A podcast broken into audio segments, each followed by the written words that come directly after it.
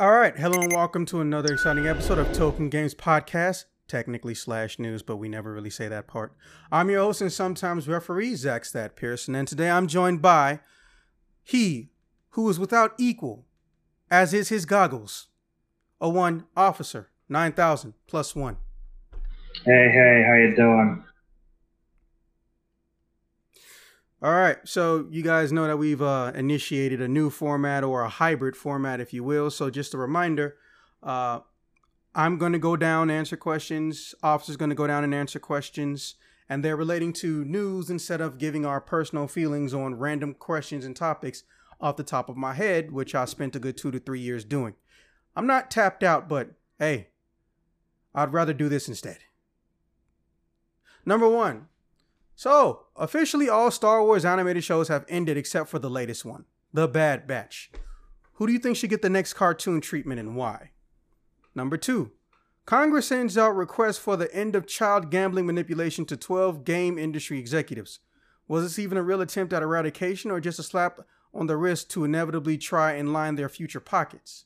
And for those who are curious what I mean by that, look at it this way that whole, you know, gambling and letting children get access to virtual gambling and manipulation, yeah, that leads to a couple billion dollars in back pockets. Number three, is there still a division of genres for action adventure and RPGs, given the use of each other's unique features constantly by the other?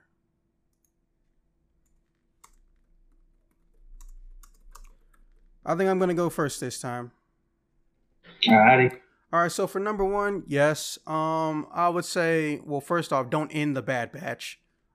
They, I don't know if we're getting a confirmation of a season two, but they did just finish season one not too long ago. I think the next group or persons who should get one is a bit of a mix between old school and new school thinking. First and foremost, I'm gonna say verbatim. Just, just Rosario Dawson's ass is in deep shit or potential deep shit. Just just just give ah- Ahsoka an animated show. Just just do it. What do you have to lose? Also, uh, if you stop and think about it, this person probably did the most fighting, or at least is one of the most popular of the characters who quote unquote has a rap sheet of ass whoopery. And even though I don't like him or respect him, I respect his popularity and am curious of all the things he could have done or gone through. Because as we know, in fact, he has a very, very long, extensive history, both apparently in the original universe and new shit that Disney's doing, of having to go through combat constantly.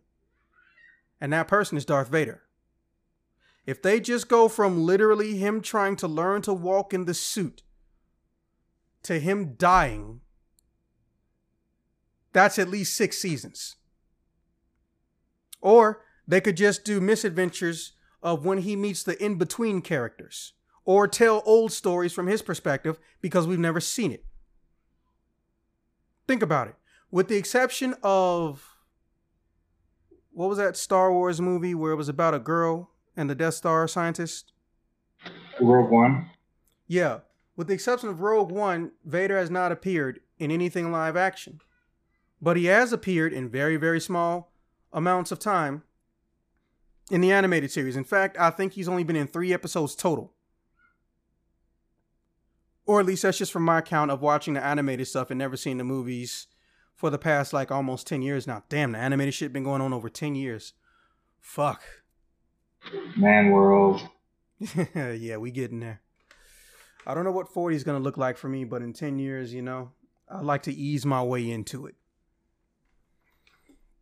But I digress. Darth Vader. There are three things that make me watch the Star Wars animated shows character interest. I don't really have any attachments to Darth Vader, but Darth Vader is constantly attached to a lot of the characters I like.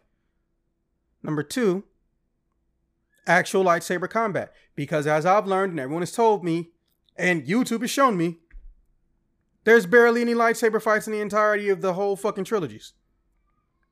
If you put all the fights in order in one YouTube video, which many people have done, it's not even like a full 60 minutes last time I checked. And the third option is that X factor of just quality writing and voice acting. Because you can have the best writers, and if the delivery is garbage, no one cares. And you can have uh, good actors, but if the shit is trash, well, then it just looks like DC's new version of the Titans, which is ass. You need that perfect mix. So,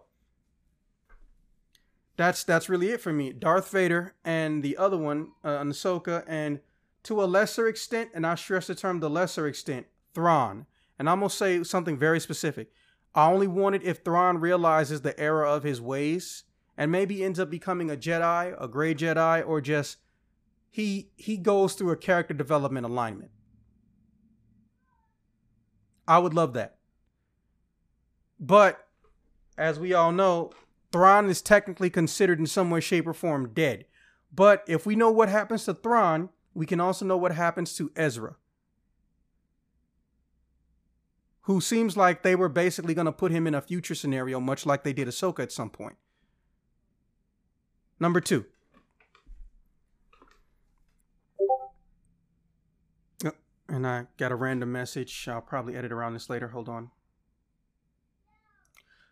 Okay, nope. Um all right. So for number 2, and I know it sounds kind of fucked up because it implies that I think that, you know, one is better than the other. I just think there's a lesser evil in the situation of politics, or rather, there's good guys trying to do the right thing, but there's too many people who can sell out and fuck them over at the end of the day.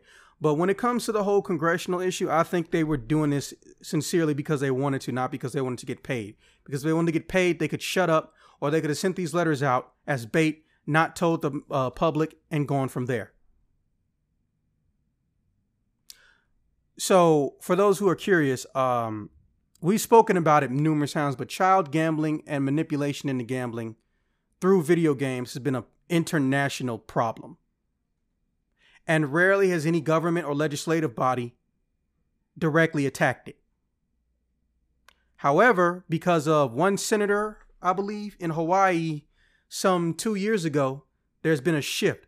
However, that shift is on the Democratic side, not the GOP, just so we're clear. And this letter has been signed by Congress members who are all Democratic. So the odds of it being, uh, for lack of a better term, a ploy to get them more scratch not nearly as high as it would be on the GOP. And on GOP, there would be somebody guaranteed 100%. So I do think this is an attempt to tell them or show them hey, look, we're paying attention to the bullshit you're doing. Stop it. But at the same time, this is a warning shot being fired in a war that's been raging for over a decade at this point. I feel like they don't take it as seriously as they are because they haven't studied it as long as other people in other countries have. But I do like the fact and idea that they're trying to sincerely combat this problem, and I commend anybody trying to do the right thing in the world of government regula- regulation. I will always do that because regulation is the closest we can get to fucking any form of uh, federal peace when we regulate and watch one another. Yep. Number three,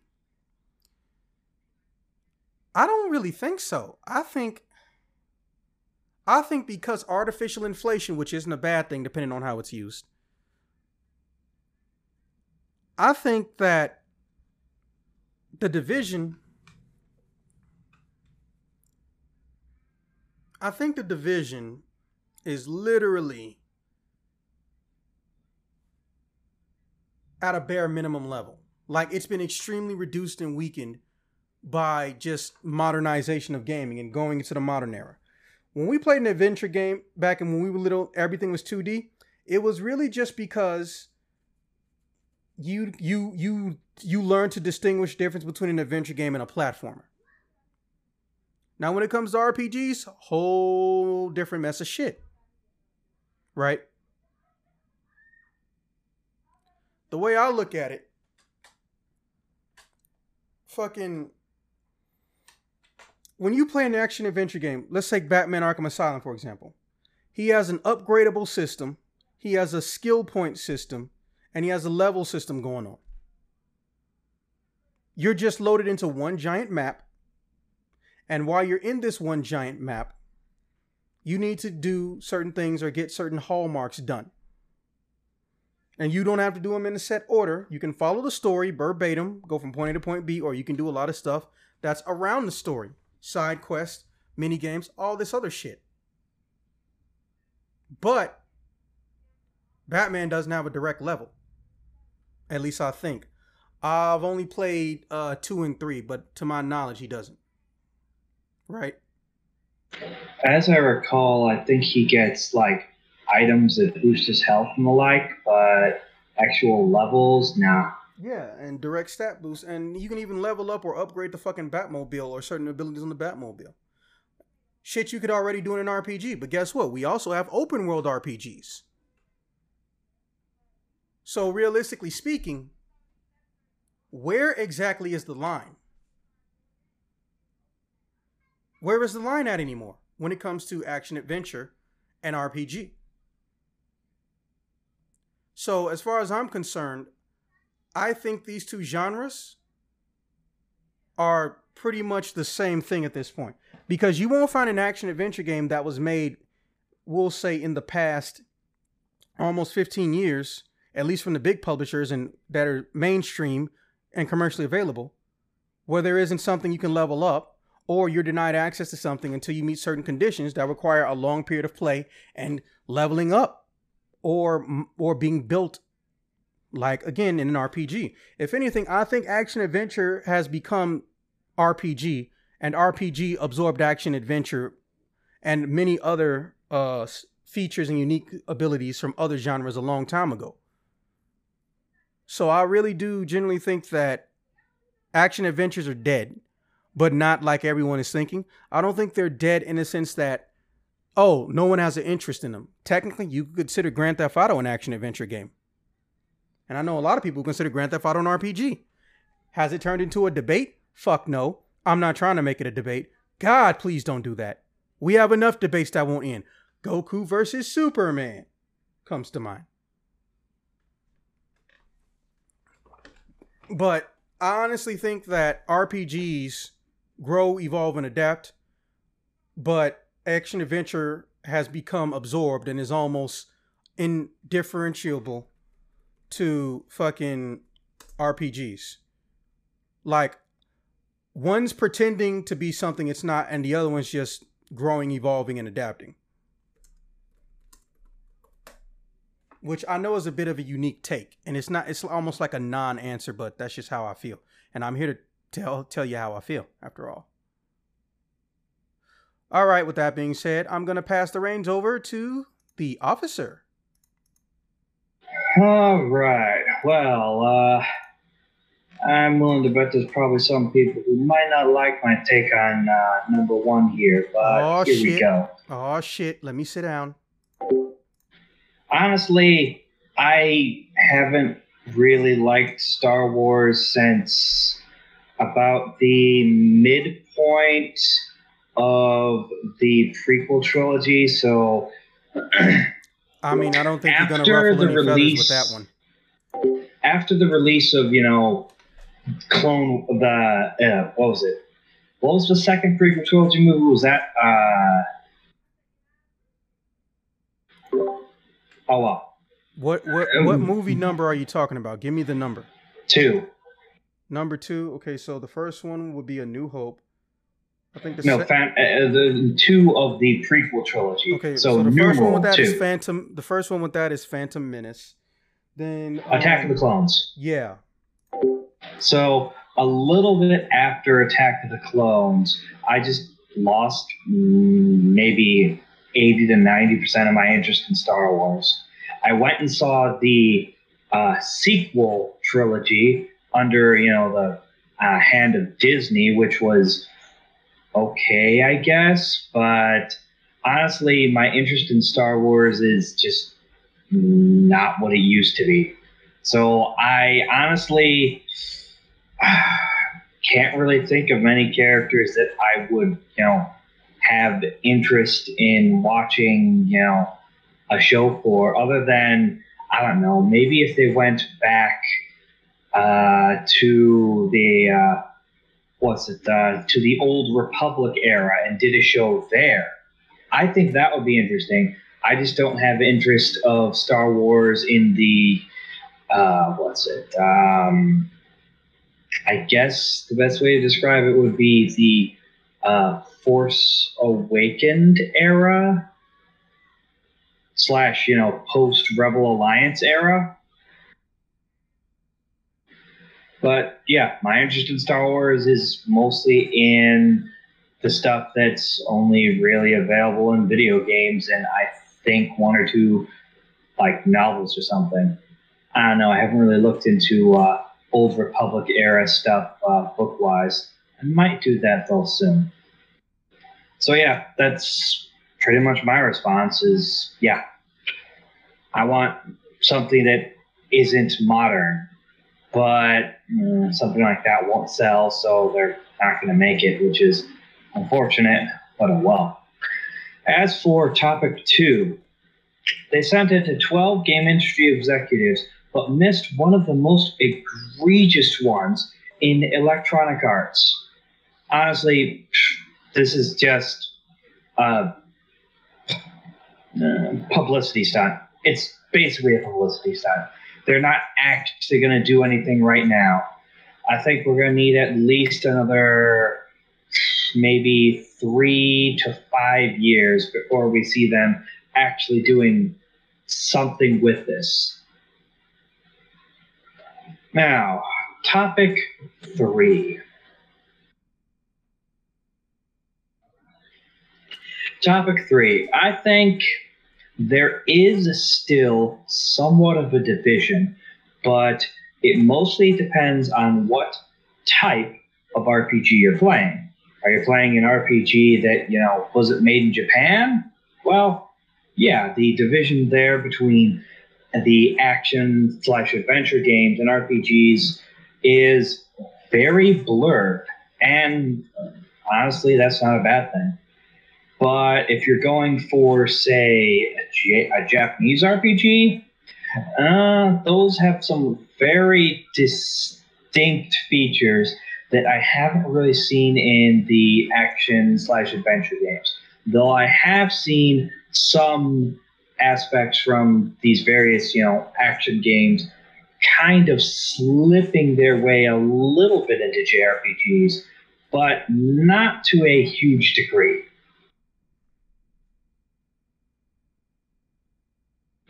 Uh, sorry for the pauses. I'm uh, in the middle of, you know, coughing and like I don't want to cough with the mic. Right. so it mostly depends on you know what type of RPG you're looking for or looking at because as far as I see it, there's a very distinct difference between RPGs made in you know the land of the rising sun and RPGs made by those who aren't in Japan. There's distinct, specific things that go into the games, like you know, what's it, uh, various uh, in their combat setup. They sometimes go with you know turn-based combat, which in like the really old days, that was just, oh yeah, that's just an RPG thing. This is just the thing in RPGs. It's turn based. Because, well, back then, people want to say that it was a golden era of video games, but there was a lot of just. Actually, I should elaborate on what back then I mean. Uh, the Super Nintendo and the NES era, and maybe a little bit into the uh, what's it uh, N64 PS1 era, where there were a lot of various you know RPGs that were honestly very similar to each other, all copying the whole turn-based stuff, and then eventually there was change, but there wasn't a whole lot in the way of innovation for these RPGs in big major ways, at least not until the 3D era, which mm, brought in some pretty big changes. But ah, I suppose that's slightly bit of a tangent there. So yeah, my main point is if you're talking about RPGs made outside of Japan, yeah, there's a basically the dividing line is highly blurred, and that's perfectly fine. In Japan, the dividing line is still pretty clearly there, but I wouldn't mind if it gets blurred a little bit.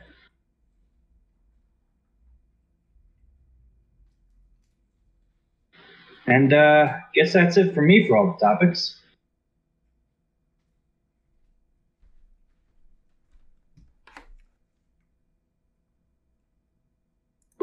Okay. Well, with that being said, we have gone through every single fucking topic.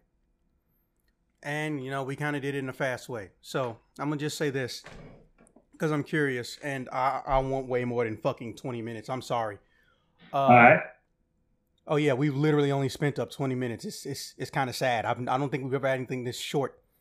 Um, But I will ask you this because this is just something I'm curious about in general. So everyone knows that at this point in time, anything in, in the world can c- fucking come back. We got a sequel to the old ass Teenage Mutant Ninja Turtle games. Okay? Yeah. I would have never believed that. Streets of Rage fucking 4? Yeah. Another like, holy shit, where did this this is awesome. Where did this come from? Oh my god, I love yeah. it. So let me ask you, what game would you like to see have a sequel in the current modern era of gaming we're in right now? And also, obviously, why?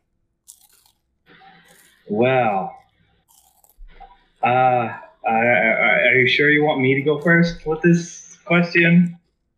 Yes, specifically because you're only naming one and not everything ever. Okay, okay. My answer I want a sequel to the a game from the Dreamcast that was later re-released on the Nintendo GameCube, Skies of Arcadia. It was basically the JRPG with Sky Pirates, and it was awesome. I want to see a sequel to that. Sega, get on that. Maybe put it in the Canvas engine too. Because that's that you know that the the airship battles in that game were fucking amazing, and I can only imagine it being even better if they use the Canvas engine for it. Uh, the Canvas engine being the one they used for the various uh, Valkyria Chronicles games, and was it using anything else? I don't immediately recall.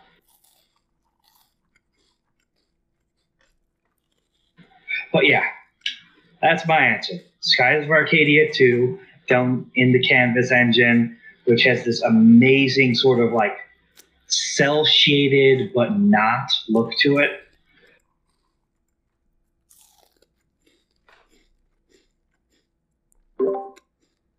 And then there was one. And that one is me. All right.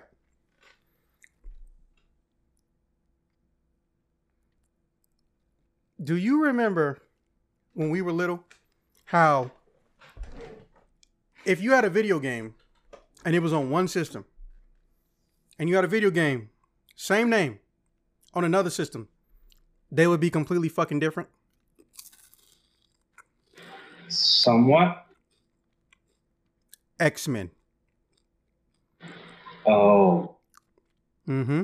X Men 1 and X Men 2 on the Sega Genesis are nothing like X Men on the Super Nintendo different characters to play too. And they really couldn't master Gambit. You really only get Gambit in, you know, through the 3D era. But I digress. All right.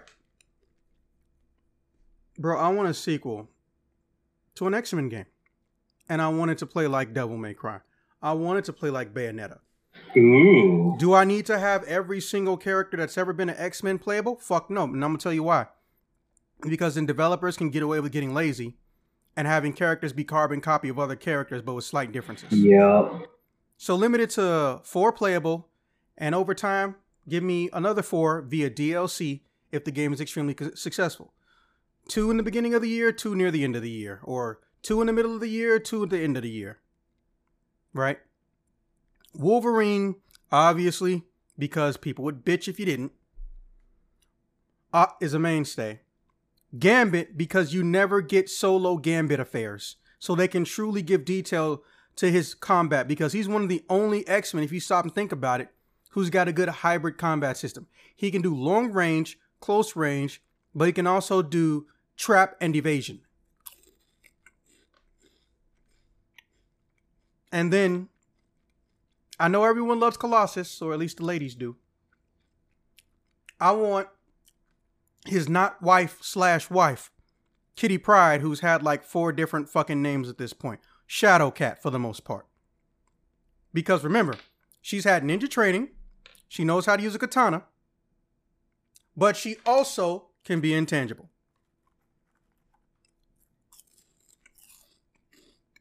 And one of my newer favorites, not really a mutant, but rolls with them, Warpath. The bodyguard of Kid Supreme.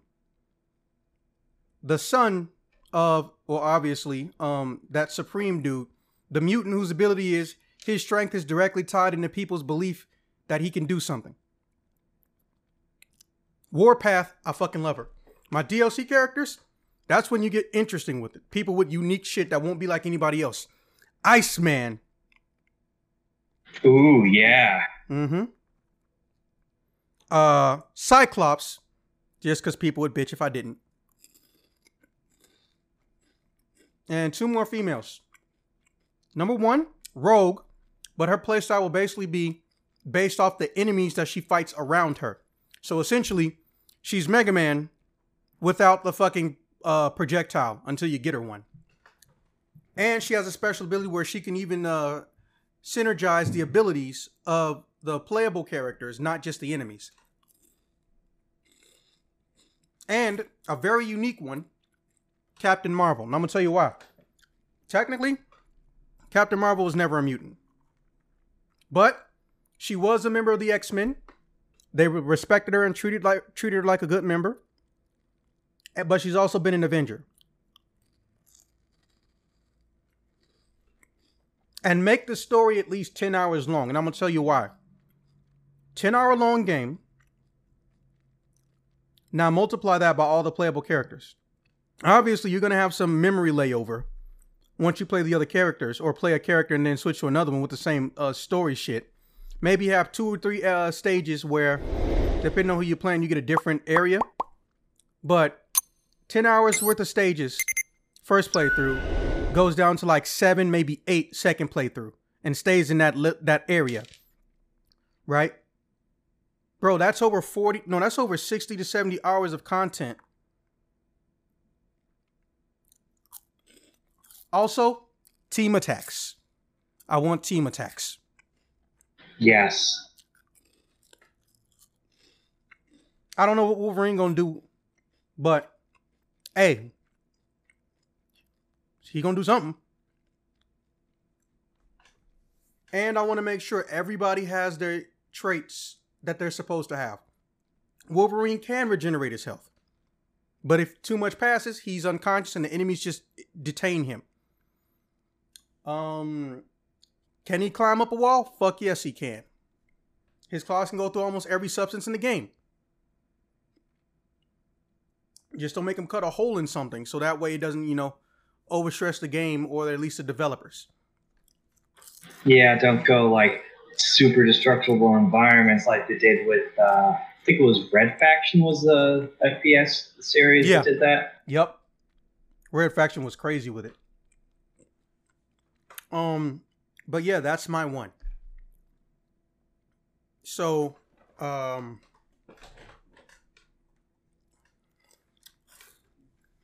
hmm, yeah, that's pretty much it for me. And I hit my 30 minute mark or minimum. All right. So, with that being said, uh, officer, you got any closing statements besides the usual? Uh, fuck EA, fuck Konami, and Here's hoping nothing horrible happens today. oh, wait, no, that was yesterday. I would just like to say uh, thank you to the new agency we're with. or company we're with. Uh, I believe it's called Spotcast. Let me look this up. You would think I would look this shit up before we started. Well, I'll edit this part to be shorter.